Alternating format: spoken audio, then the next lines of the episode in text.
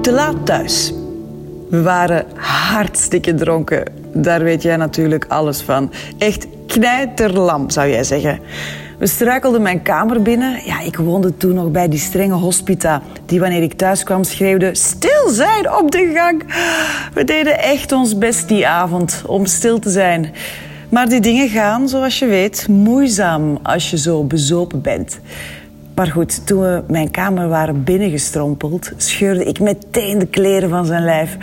Ik herinner me rondvliegende knopen die van zijn overhemd schoten. Ja, hij droeg overhemden in die tijd. Grappig, hè? Dat kun je je nu haast niet meer voorstellen. Hij ontdeed ook mij van al mijn kleren en uh, daar stonden we dan in mijn kamer, naakt. Het was heel even wat ongemakkelijk. Ik bedoel, we kenden elkaar hooguit een kwartier gewoon uh, uit de kroeg. Ja, dat wekenlange gechat via Tinder en Happen voor zo'n eerste ontmoeting had je toen nog niet. Mijn kamer was een zwijnenstal. Ja, ook daar weet je alles van, hè? Nou goed, um, ik smeet alle rondslingerende kleren in een hoek en belandde met Hans op mijn matras op de grond. Het licht was al weken stuk, dus zagen we helemaal niks. Maar ja, dat had juist wel wat, zo in het aardedonker. Het was alsof ik meer voelde dan met het licht aan. Ik ging uh, schrijlings op hem zitten en boog voorover om hem te zoenen.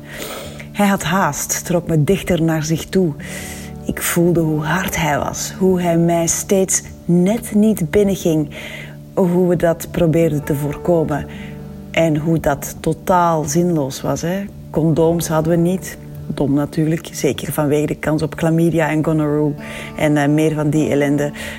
Ja, jij bent natuurlijk veel verstandiger, toch? Uh, hoe dan ook, het was fantastisch. Ah, ik kan me niet herinneren dat ik me ooit zo gewild heb gevoeld. En hij bleef me vasthouden, me tegen zich aandrukken terwijl hij in en uit mij ging. Ik voelde zijn hartslag, zijn adem in mijn nek en, en soms zijn tanden. Hij verorberde me, zou je kunnen zeggen. En ik hem. En nadat hij klaar kwam, verdween hij tussen mijn benen en...